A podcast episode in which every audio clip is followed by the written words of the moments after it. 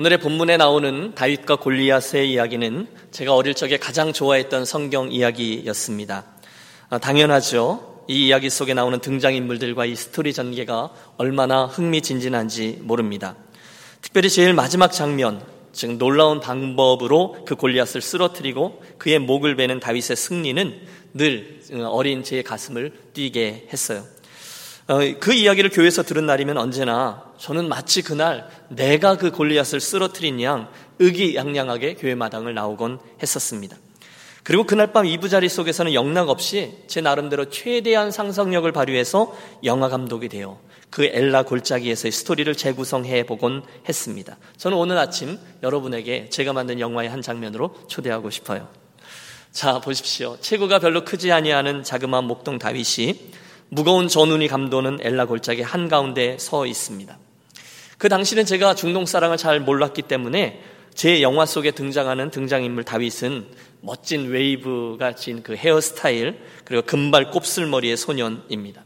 눈은 컸고 그 얼굴에는 여드름과 주근깨가 적당히 섞여 있었습니다. 그리고 그 소년이 지금 엘라 골짜기 한 가운데 시냇가에 서 있는 것입니다. 여러분 마음껏 저와 함께 그 상상 속에 들어가 보십시오. 여러분 그 소년 다윗이 무엇을 하고 있습니까? 아 보니 돌을 고르고 있네요. 다윗은 그 냇가 이곳저곳을 둘러보다가 적당한 돌멩이 사이즈의 그 돌 다섯 개를 골라서 깨끗이 씻고 허리춤에 있는 작은 주머니에 그것을 넣습니다. 준비가 된 거죠. 잠시 후에 그는 비장한 얼굴 표정으로 적진을 향해 돌아서고는 천천히 그리로 나아갑니다. 여러분 양쪽 진영 사이에 골짜기였기 때문에 시냇물이고요. 저 블레셋 진영에서 그가 내려다 보였을 거예요. 또 이쪽 이스라엘 진영에서도 그가 내려다 보였을 거예요. 저쪽에 이스라엘 놈들 가운데 나와 대적할 자 있으면 나와라. 만일 그가 나를 죽이면 우리가 너희의 종이 되고 만일 내가 그를 죽이면 너희가 우리의 종이 되리라. 고함을 지르고 있는 거구의 블레셋 전사 골리앗을 봅니다. 아, 멀리서 쳐다보아도 정말 무시무시한 장수죠.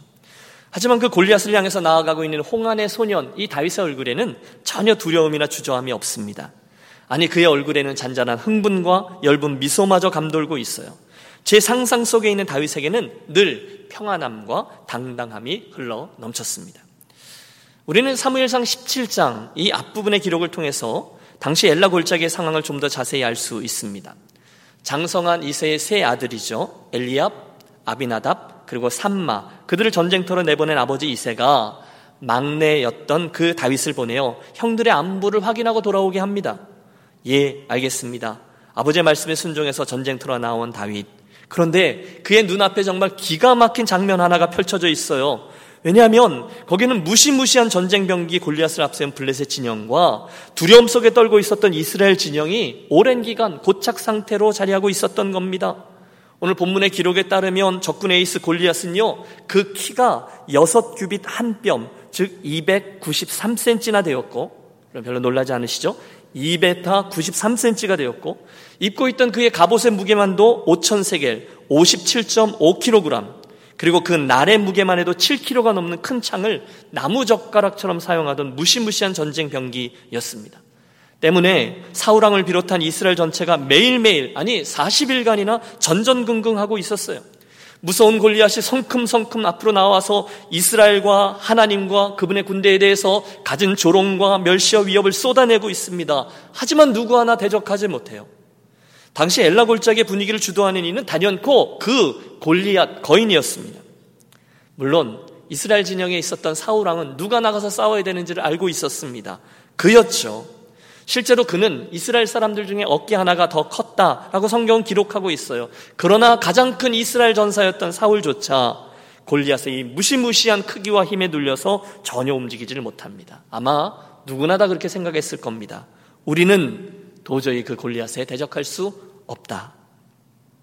하지만 여러분, 지금 막그 어, 전쟁터에 도착한 이 목동 다윗에게는 지금 이 벌어져 있는 상황이 도무지가 이해가 되지 않습니다.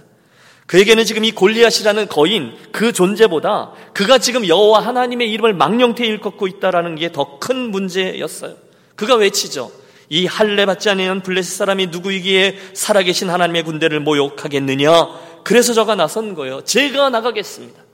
안 된다. 너는 아직 소년이고 저놈은 어렸을 때부터 용사로 전쟁 병기로 빌려진 놈이란다. 말리던 그 사울 왕에게 다윗이 했던 믿음의 말이 유명하죠. 여러분, 우리가 뒤쪽부터 읽었는데 그 앞에 36절을 한번 봐주십시오. 주의 종이 다윗의 고백입니다. 주의 종이 사자와 곰도 쳤은 즉 살아계신 하나님의 군대를 모욕한 이 할례 받지 아니한 블레셋 사람 이리까 그가 그 짐승의 하나와 같이 되리이다. 여러분 잘 들어보세요. 오늘 이 설교를 통해서 우리가 주목하려는 것은 이겁니다.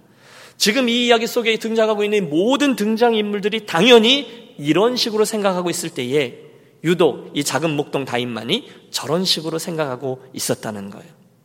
블레셋의 모든 진영, 이스라엘의 모든 진영, 아니 사울 왕, 심지어 다윗의 형이었던 엘리압조차도 이 상황을 힘과 크기의 문제로 보고 있었습니다. 그렇죠. 골리앗은 이만하고 힘이 장사인데 우리는 그에게 필적할 만한 장수가 없다는 겁니다.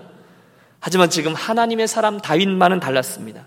그는 이 문제가 하나님의 이름과 그분의 영광에 대한 문제다라고 본 것입니다. 사이즈가 문제가 아니라는 거예요. 힘이 문제가 아니었다는 거예요. 대신 그에게는 살아계신 하나님의 이들이 이름이 땅에 떨어져서 모욕을 받고 있다는 이 상황이 문제였다는 거예요.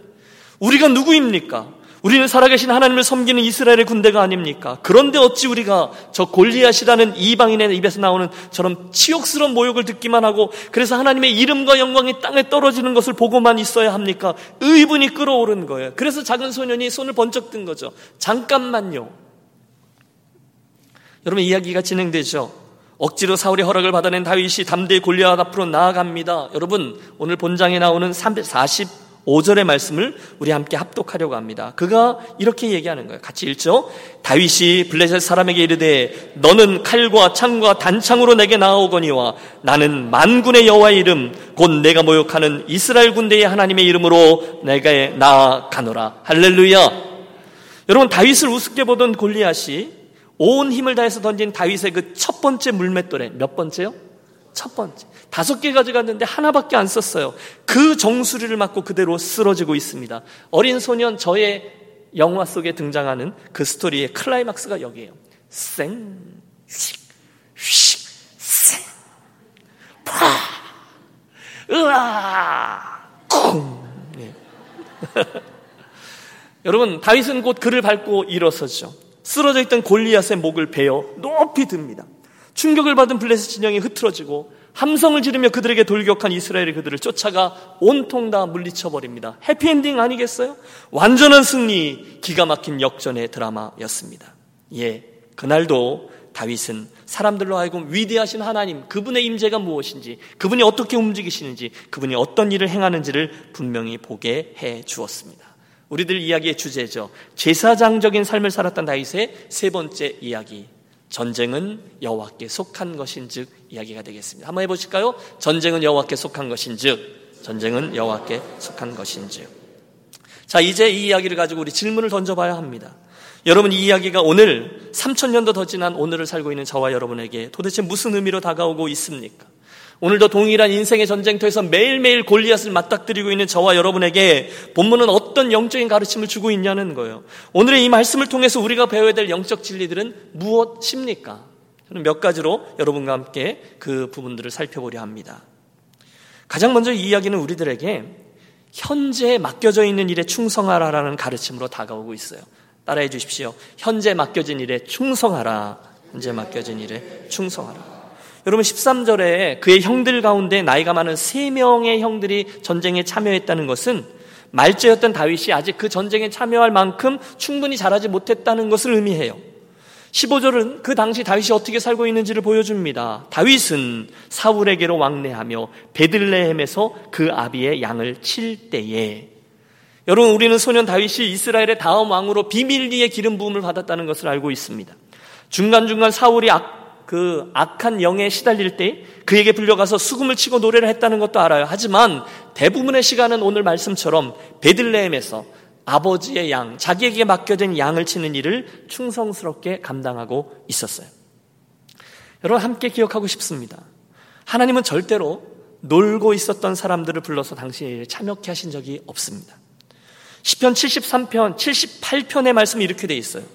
또 그 종 다윗을 택하시되 양의 우리에서 취하셔서 그를 이끌어내사 그의 백성인 야곱 그의 소유인 이스라엘을 기르게 하셨더니 무슨 소린가 하면 하나님께서 그 어린 소년 목동 다윗이 이세의 양을 돌보는 모습을 보고 계셨다는 거예요. 그리고 생각한 거죠. 야, 쟤 참 성실하다. 쟤 참 충성되다. 그러니 저에게 내 양 이스라엘을 좀 맡겨야 되겠다. 그래서 당신의 양물인 이스라엘을 맡겼다는 기록이에요. 아, 그래요. 다윗이 어느 날 갑자기 복권 맞은 것처럼 이스라엘의 왕이 된 게 아니었어요. 하나님이 지켜보셨던 그런 과정들이 있으셨다는 거예요. 여러분, 예수님께서 제자들을 부르셨죠. 베드로, 안드레, 야고보, 요한. 그런데 모두 다 열심히 일하던 삶의 현장에서 부르심을 받았습니다. 고기를 잡다가 부르심을 받았어요. 우리는 어느 날 갑자기 예수님이 베드로를 딱 보시고 나를 따르라 베드로야 내가 너를 사람 낚는 어부가 되게 하리라 그래서 저가 주님을 따라갔다라고 생각하기 쉽지만 복음서 네 개를 잘 읽어보면 주님은 이미 그 전에 여러 개의 사건을 통해서 그 갈릴리 지역에서 열심히 일하고 있던 베드로, 안드레, 야고보, 요한을 지켜보고 계시다가 불렀다는 것을 알게 됩니다. 그냥 부르지 않으셨어요. 그들은 모두 현재 일에 신실했던 사람들이에요. 구약 시대의 모세를 보세요. 양, 특별히 장인의 양들인 이드로의 양들을 치다가 부르심을 입었어요. 사사 기드온은요, 곡식 치다가, 곡식을 타, 이렇게 타작하다가, 또 드보라도 나무 아래서 열심히 백성들을 가르치다가 부르심을 받아요. 엘리사는 밭을 갈다가 부르심을 입고요. 성전에서 일하던 이사야가 그곳에서 부르심을 입습니다. 여러분 드리는 말씀은 이거예요. 아, 지금 잘해야 되겠구나 라는 사실입니다. 특별히 티 안 날 때 더 잘해야 되겠구나라는 것 말입니다. 사랑하는 여러분, 저와 여러분에게 무엇이 되든 저와 여러분에게 맡겨진 그 일들에 대해서 충성스럽게 잘 감당하시다가 하나님의 다음 스테이지로 부르심을 입는 저와 여러분이 되시기를 권합니다. 하나님은 저와 여러분의 그 삶의 현장에서 우리를 지켜보고 계세요. 여러분 굉장히 중요합니다. 교회 올 때만 지켜보지 않으세요. 저와 여러분의 일상적인 삶에서 어떻게 사는지를 지켜보고 계시다가 당신의 때가 되어 맡길 만한 이들을 추주하셔서 그들에게 그 일을 맡기시죠. 어느 날 기분이 좀 그런데 저 친구의 그 일을 맡겨볼까? 아니요. 그렇지 않아요. 그러므로 우리의 일상생활에서 현재 일에 충성하는 것이 언제나 맞습니다. 사역도 똑같아요. 교회 공동체도 맞습니다. 어, 윤영교회 공동체를 제가 2년 어, 8개월째 섬기고 있는데요. 어, 우리 교회에게 점점 더 해야 될 일이 많아지는 것을 느끼고 있습니다. 우리가 요 근래 차세대 사역을 세우기 위해서 애쓰고 있죠. 또 많이 안정되었지만 우리가 선교 정책을 세우고 더 전략적인 모습으로 그 사역을 점점 더 확대해 가려고 애쓰고 있어요. 예배를 위한 우리들의 기대치도 높아지고 있고요. 게다가 우리들의 마음속에 거룩한 부담으로 자리하고 있는 일, 특별히 여러분, 우리 주변에 있는 잃어버려져 있는 분들을 전도하는 일에 우리가 정말 애를 써야 된다는 것을 점점 더 무겁게 느끼고 있어요.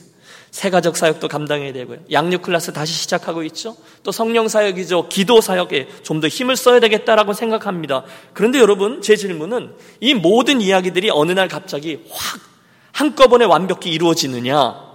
그렇지 않더라는 거예요. 대신에 그 일들은 하나하나씩 하나님께서 우리들에게 기회를 주시고 보여주시고 허락해 주실 때 현재형으로 우리가 충성하면 그때 하나님께서 다음 일을 보이시고 그 다음에 순종할 길들과 도전을 주시더라는 거예요. 그러다 보면 우리가 어느 날 골리앗도 감당하고 어느 날 블레셋도 감당하게 되는 것이죠. 우리는 오늘 다윗에게서 그 점을 배우는 거예요. 현재 일에 충성하는 것이 중요하구나. 둘째, 오늘의 이야기에서 우리가 배우는 것은요. 그날 다윗에게 있었던 하늘의 지혜입니다. 다윗은요, 그날 정작 싸워야 될 대상과 싸우지 말아야 될 대상을 분명히 구별할 수 있었어요. 오늘 이 17장을 어, 쭉 읽어 내려가다 보면 28절쯤에 무척 흥미로운 이야기 하나가 기록되어 있음을 압니다. 다윗이 골리앗하고 싸우려고 마음을 먹고 나서거든요. 그때 가장 먼저 그의 길을 가로막고 시비를 건 이가 있었어요. 누굽니까?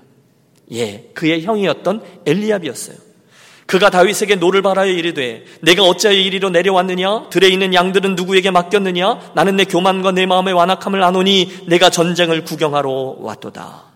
여러분 보세요. 지금 다윗이요. 하나님의 영광을 위해서 골리앗과 싸우겠다고 나선 거예요. 그런데 먼저 시비를 걸어온 이가 누구냐? 다름 아닌 그의 가족, 그의 형 엘리압이었다는 거죠. 여러분, 여러분이 그때 그 다윗이었다고 생각해 보세요. 그 형의 말이 얼마나 서운하겠어요. 얼마나 기운이 다운되고 얼마나 마음이 낙심됐을까요? 우리들의 이야기를 좀 해보시죠. 경험상 여러분, 우리 주변의 인생에도, 우리 인생의 주변에도 그런 엘리압들이 많이 자리하고 있음을 우리 압니다. 뭘 좀 해보려고 하면 꼭뭐말 한마디에서 우리들의 힘을 빼는 그런 분들이 있어요. 그러나 우리 기억하겠습니다. 믿음의 길을 걸어갈 때 우리 삶에 이러저러한 엘리압들이 있을 수는 있지만 그때 이 엘리압들과 다투는 것은 절대로 하나님이 기뻐하시는 일이 아니라는 거죠. 한참 신이 나서 뭘 좀 해보려고 하는데 야 너 뭔데 나서 또는 네가 뭘 한다고 그래 누군가가 그렇게 말해요. 그럼 여러분 일할 맛이 나요 안 나요? 네, 안 나죠. 그때는 빈정 상한 거죠. 그러면 네가 해. 뭐 그리고 손 털고 나오기가 더 쉽습니다. 그런데 그러시면 안 된다는 말씀을 나누는 것이죠. 그러면 누구 손해입니까? 하다가 주님을 위해서 열심히 뭘 하려고 그러다가 빈정상했다고 관두면 누구 손해예요? 내 손해입니다. 누가 좋아해요? 그 일이 안 되기를 원했던 마귀만 좋아하는 거죠. 그날 다윗이 얼마든지 그럴 수 있었어요. 못 해먹겠네. 관도 또는 형, 형들끼리 잘해봐요. 나 서운해. 그럴 수 있었습니다. 하지만 다윗은 그렇지 않았습니다. 만일 그가 그렇게 해서 엘리압과 다투다 보면 정작 감당해야 될 골리앗과의 싸움은 갈 수 없게 된다는 것을 제가 알았어요. 그래서 우리가 배우는 겁니다. 아, 영적인 전쟁은 엘리압이 아니라 골리앗과 하는 것이구나. 여러분 이것도 따라해 주세요. 영적인 전쟁은 엘리압이 아니라 골리앗과 싸우는 겁니다. 오늘 여러분은 무엇하고 싸우고 계십니까? 여러분은 누구하고 싸우고 계세요? 어떻게 하면 내가 오늘 그 잃어버렸던 신앙의 열정을 다시 회복할 것인가? 내가 어떻게 하면 하나님의 마음에 합한 그 다윗처럼 하나님의 마음에 합한 인생길을 걸어갈 것인가? 내가 어떻게 하면 주님의 더 기쁨이 될 수 있을 것인가? 내가 어떻게 하면 우리 교회 피오처럼 물가에 심어진 나무처럼 그런 인생을 살 것인가? 어떻게 하면 내 인생이 결국은 하나님이 가장 기뻐하시는 그 잃어버려진 영혼, 그 쓰러져 있는 영혼, 주님을 전혀 알지 못했던 영혼이 주님께로 나오는 일에 사용될 것인가? 어떻게 하면 내 인생을 통해, 내 가문을 통해, 내 교회를 통해 하나님의 관심사를 이루어낼 것인가? 여러분, 그런 것 갖고 싸우고 계십니까? 아니면 맨날 싸워봤자 아무런 쓸데없는 사람들이 나를 더 알아주는 거 아닌가? 누가 더 높은가 낮은가? 내가 저 양반하게 경쟁해서 승리하고 이기는가 아닌가? 아무도 알아주지 않는 엉뚱한 싸움을 하고 있습니까? 사랑하는 여러분, 한 번뿐인 내 인생의 기회를 들여서 절대로 내게 다가오는 그런 엘리압들 또는 내가 스스로 만들어내는 그런 엘리압들과 싸우는 미련한 분들이 되지 않으시기를 권합니다. 여러분 아멘 할 거면 좀 제대로 저에게도요 그동안 좀 덜 중요한 문제로 싸움을 걸어오는 분들이 계셨어요. 정말로 빈정상하는 일, 정말로 밥도 못 먹고 잠도 못 잘 정도로 만드는 속상한 일로 시비를 걸어오는 분들이 계세요. 치사한 목사의 마지막 자존심을 긁고 리더십에 대한 이슈 또는 돈 이야기 같은 걸로 싸움을 걸어올 때가 있었어요. 그런데 참 하나님의 은혜죠. 제가 정말로 잘한 것은 그 순간에 싸우지를 않았다는 거예요. 제가 잘했다기보다는 그 순간에 하나님께서 제게 지혜를 주신 거죠. 얼른 깨닫는 거예요. 아, 이 싸움은 내가 해야 될 싸움이 아니구나. 이 싸움을 하다가는 정작 중요한 싸움을 할 수 없게 되겠구나. 그래서요, 저는 안 싸웠습니다. 한 번도 안 싸웠어요. 그래요. 저 잘했다고 하는 거예요. 네. 여러분, 목사하고 성도하고 다퉜어요. 목사가 좀 옳잖아요. 그래서 목사가 이겼어요. 본때를 보여줬어요. 여러분, 목사가 잘한 거예요? 이게 어렵습니까? 아니죠. 그건 잘한 일이 아니라 창피한 일이죠. 그건 처음부터 싸울 대상을 잘못 정하는 거예요. 그런데 감사하게도 하나님이 그런 상황들마다 저에게 더 귀한 가치들을 보게 하셨던 거예요. 아, 그냥 이건 내가 좀더 속, 속, 썩자. 내가 조금만 더 그분보다 더 마음 고생하자. 그리고 안 싸웠습니다. 왜냐하면 그때 내 마음이 편해지는 것보다 그 성도분이 더 귀하거든요. 그 이 김 목사의 의로움이 증명되는 것보다 교회 공동체의 하나됨이 더 귀한 가치거든요. 여러분 목사 잘 만난 줄 아시기 바랍니다. 예. 그런데 지나고 나서 보니까 그건 제 인생에, 제 믿음의 길에, 나아가 저에게 맡기신 교회 공동체에게 정말로 잘한 일이었어요. 주님이 그때 그런 지혜를 주신 거예요. 그걸 보게 하신 거예요. 너무너무 감사할 일이죠. 권합니다. 사랑하는 유년 가족 여러분, 저와 여러분 모두가 한 번 사는 인생, 한 번 믿는 예수인데 그 귀한 기회를 들여서 의미 없는 싸움, 아군과 싸우는 일 하다가 우리들의 그 소중한 시간과 열정과 기회를 허비하지 않는 분들이 되시기를 축복합니다. 이 일을 위해서 여러분 우선 우리 자신이 그런 엘리압이 되지 않기를 위해서 주의했으면 좋겠어요. 사탄은요, 우리의 연약함을 너무 잘 알아요. 나의 어떤 부분을 건드리면 내가 시기와 질투가 발동하고 또 갑자기 주변 사람들에게 성을 내게 되는지를 사탄은 너무 잘 알아요. 설명되지 않는 이유로 우리들의 삶을 그렇게 엮어요. 그래서 여러분, 혹시 주변에 나하고 비슷하게 있었는데 갑자기 하나님 향해서 열심을 낸다거나 나보다 더 잘 나가는 것처럼 보이는 분들이 계실 때 거기에 시비를 걸지 않으시기를 바래요. 그건 내가 엘리압이 되는 것이거든요. 그러지 마시고 그저 겸손하십시오. 그저 그분들을 더 격려하십시오. 그분들에게 그 열정을 주신 하나님을 찬양하며 그분들이 잘할 수 있도록 도우십시오. 그때 우리는 엘리압이 되지 않을 수 있어요. 또 두 번째로 혹시 그런 일을 만나지 않기를 바라지만 혹시 우리들 믿음의 여정 중에 이러저러한 멜리압들이 다가와서 본질이 아닌 일로 시비를 건다면 여러분 잘 들어주시고 그분들을 존중하시되 그 싸움에 휘말려 들지 않으시기를 또한 권합니다. 잘 따져보세요. 가만히 있어봐. 내가 이 싸움을 할 것인가 아니면 정작 더 중요한 싸움을 할 것인가? 내가 엘리압과 싸울 것인가 아니면 골리앗과 싸울 것인가? 해답은 자명하죠. 옆에 분에게 그 해답을 말해 주세요. 엘리압이 되지 마시기 바랍니다. 이렇게요. 여러분 좀 크게 엘리압과 싸우지 마시기 바랍니다. 예. 그거 하다가 더 중요한 일을 놓칠 수가 있다는 거죠.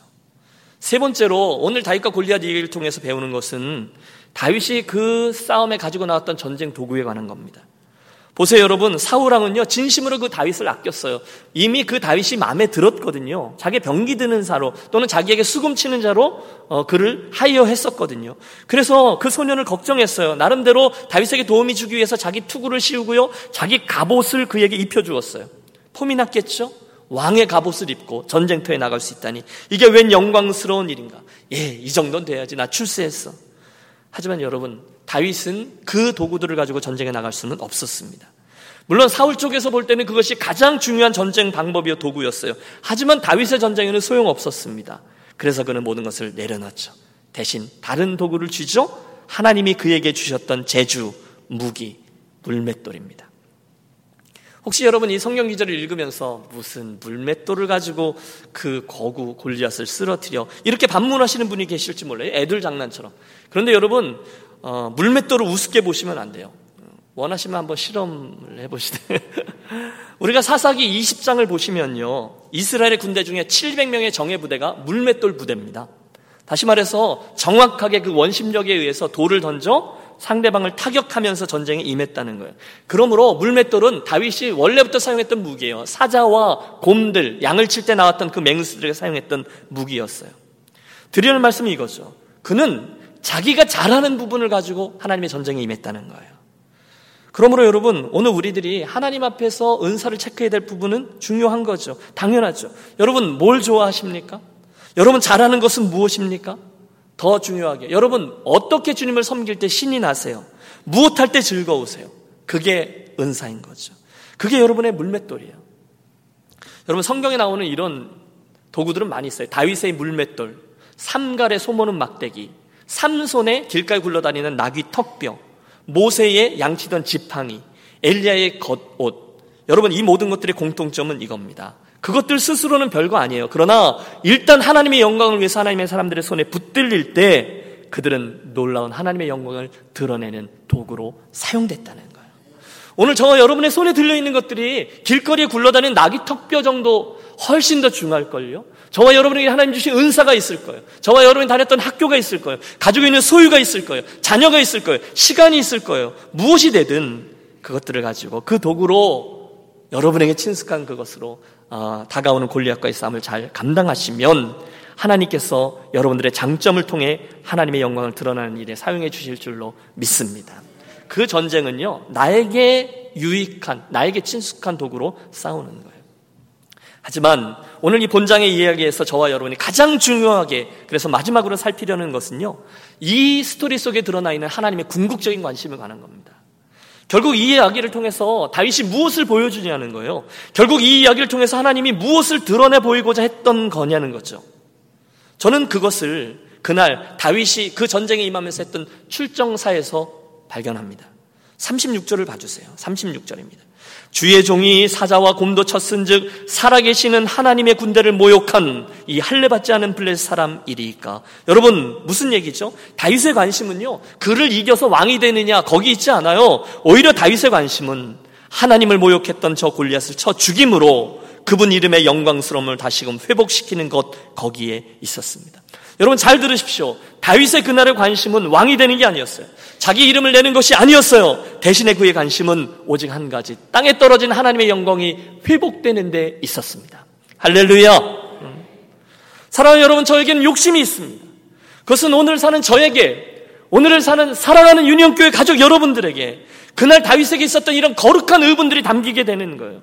여러분 사람들이 나를 잘 알아준다고 우리 분노하고 어? 화를 내고 이렇게 저렇게 삐지고 하죠. 여러분 그런 것 갖고 분노하지 마세요. 대신에 오늘 하나님의 이름이 하나님의 거룩한 그분의 영광이 교회 이름이 땅바닥에 떨어져 있는 상황을 보고 분노하세요. 그게 의분이죠. 하나님의 군대를 모욕하고 있는 이 할례 받지 못한 블레셋 사람을 내가 어찌 방관할 수 있으리요? 그렇게 외치세요. 세상에서 오늘날 교회가 지탄의 대상이 되고 있다니 여러분 그걸로 분노하십시오. 사람들이 하나님의 이름을 갖고 빈정대고 장난치고 있다니 그것 가지고 성을 내시라는 거예요. 그리고 그 하나님의 영광과 교회의 덕을 세우기 위해서 애를 쓰시기를 바랍니다. 여러분 이야기는 여러 가지로 적용할 수 있어요. 이를 위해서 나는 좀 드러나지 않아도 만약에 교회의 덕이 더 세워지고 하나님의 영광이 드러난다면 나의 섬김은 좀 몰라줘도 되는 거죠. 나가 좀 오해를 받아도 되는 거죠. 내가 기꺼이 욕을 먹을 수도 있는 거죠. 그렇게 소원해 하셨으면 좋겠어요. 만약에 주님의 교회가 든든히 세워지고 유니온 교회 하나님의 칭송을 받을 수만 있다면 나는 좀 가리워져도 이 김 목사의 스타일은 좀 구겨져도 사람들이 보기에 내가 우스운 사람이 되더라도 그래도 괜찮다 그러실 수 있으면 좋겠어요. 저도 그렇게 하고 여러분도 그렇게 하고 더 중요한 게 뭐라고요? 내 왕위가 아니라 하나님의 영광이 회복되는 거예요. 저도 그렇게 하고 여러분도 그렇게 하고 그러다 보면 여러분 우리의 사랑하는 유니온 교회 공동체가 정말로 그런 아름다운 교회가 되지 않겠습니까? 여러분 그때 우리 유니온 교회의 존재와 사역을 통해서 하나님의 영광이 드러나지 않겠습니까? 여러분 유니온 교회 하나님의 이름이 칭송을 받게 되지 않겠습니까? 아 유니온 교회처럼만 된다면요. 유니온 교회 같은 교회라면요. 그런 교회라면요. 여러분 우리에게 그런 거룩한 소원이 생겨야 되지 않겠습니까? 드리는 말씀은 그거죠. 하나님의 영광을 위해서 이 한 번 바쳤던 다윗의 그 헌신이 이 아침 저와 여러분의 것이 되기를 주의 이름으로 축원합니다. 오늘 이야기를 접으면서 다시 음, 저의 그 영화의 첫 장면이죠. 엘라 골짜기로 우리들의 시선을 돌려보시죠. 여러분 그 당시 이스라엘 상황은 썩 좋지 않았습니다. 아브라함, 이삭, 야곱, 요셉 이름만 되면 가슴이 뛰던 놀라운 조상들 그 족장들의 시대는 다 지나갔습니다. 모세와 여호수와 그 출애굽과 광야의 영성도 다 잊혀졌어요. 강력한 지도력을 발휘했던 사사들의 시대도 갔습니다. 이스라엘은 지금 거의 무정부 시대와 같이 약해져 있고 무기력해졌어요. 당시 이스라엘은 정말 풍전등화와 같은 상황 속에 서 있었습니다. 그때에 해성과도 같이 나타나 이스라엘의 등불이 되어준 이가 있었으니 저가 바로 다윗이었다는 거예요. 그는 자신의 그 삶을 통해서 하나님의 살아계심과 움직임을 다른 이들에게 보여주었어요.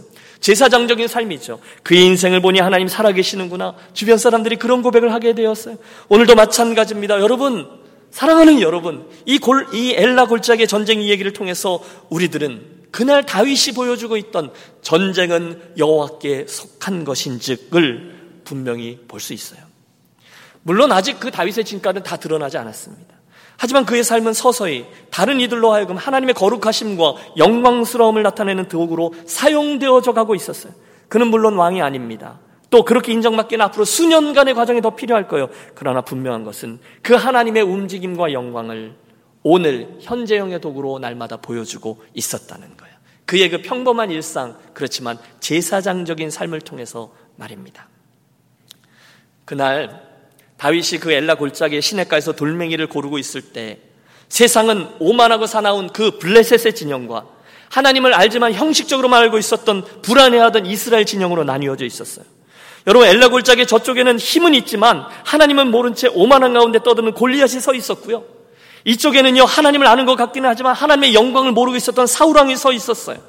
그때 하나님의 뜻과 임직은 이 양 진영이 아니었어요. 그 가운데 엉뚱한 손은 목동을 통해 드러났습니다. 이것이 하나님의 역사다. 이것이 하나님의 살아계십니다. 전쟁은 오직 여호와께 속한 것이다. 여러분, 저와 여러분의 인생을 그리로 가지고 가보십시오. 우리 유니온교회 공동체를 그 전운이 감도는 그 엘라 골짜기로 가지고 가보서 넣어 보십시오. 이쪽에는요, 힘, 사이즈, 소유, 지위, 이런 것들이 전부인 양 교만함 속에 살아가고 있는 하나님이 없는 세상 사람들로 가득 차 있습니다. 하나님이 안중에도 없습니다. 오늘날 사람들과 똑같아요. 불경건합니다. 진리에 관심도 없습니다. 하나님의 사람들을 핍박합니다. 블레셋이에요. 이쪽 편에는요. 하나님을 알기는 알아요. 하지만 별로 능력 없이 살아가고 있는 안타까운 교회들과 그리스도인들을 상징하는 이스라엘 사람들이 그곳에 있어요. 하나님이 계신 것을 알아요. 하지만 그 하나님이 저들 삶에 전혀 자리하고 있지 않아요. 이스라엘의 진영, 하나님을 알지만 그분의 영광을 아직 몰라요. 오히려 골리앗의 이 도전 앞에 쩔쩔매고 있어요. 이 상황 속에 여러분, 우리가 서야 될 곳은 어디냐는 거예요. 여러분, 여기 서시겠어요? 여기 서시겠어요? 한순간 골짜기 한가운데 그 시냇가로부터 다윗이 벌떡 일어나죠. 그 거인 골리앗을 향해서 돌진합니다.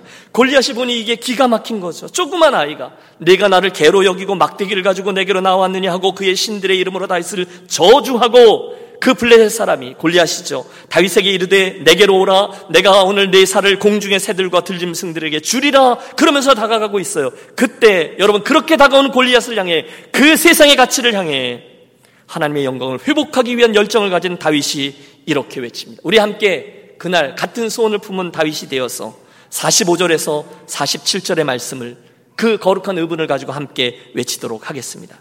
다윗이 블레 사람에게 이르되 너는 칼과 창과 단창으로 내게 나가오거니와 나는 만군의 여호와 이름 곧 내가 모욕하는 이스라엘 군대의 하나님의 이름으로 내게 나아가노라.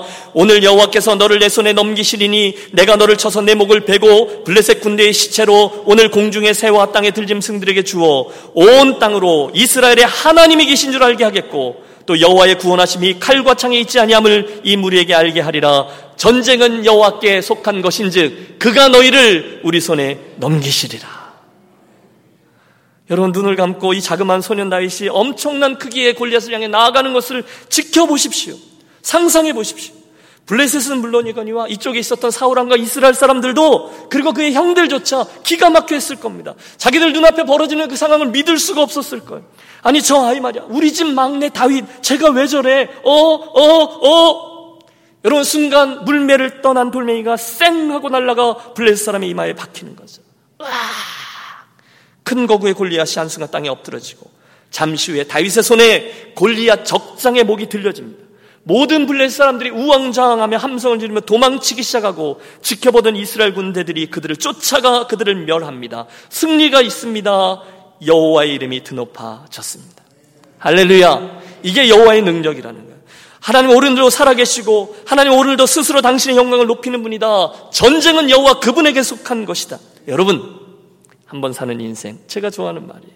한 번 믿는 예수, 한 번 섬기는 저와 여러분의 인생 기회를 드려서 저와 여러분의 인생이 가문이 우리 교회가 그 하나님의 놀라운 일에 사용되기를 구하며 나가자는 거예요. 어, 저 사람 왜 저래?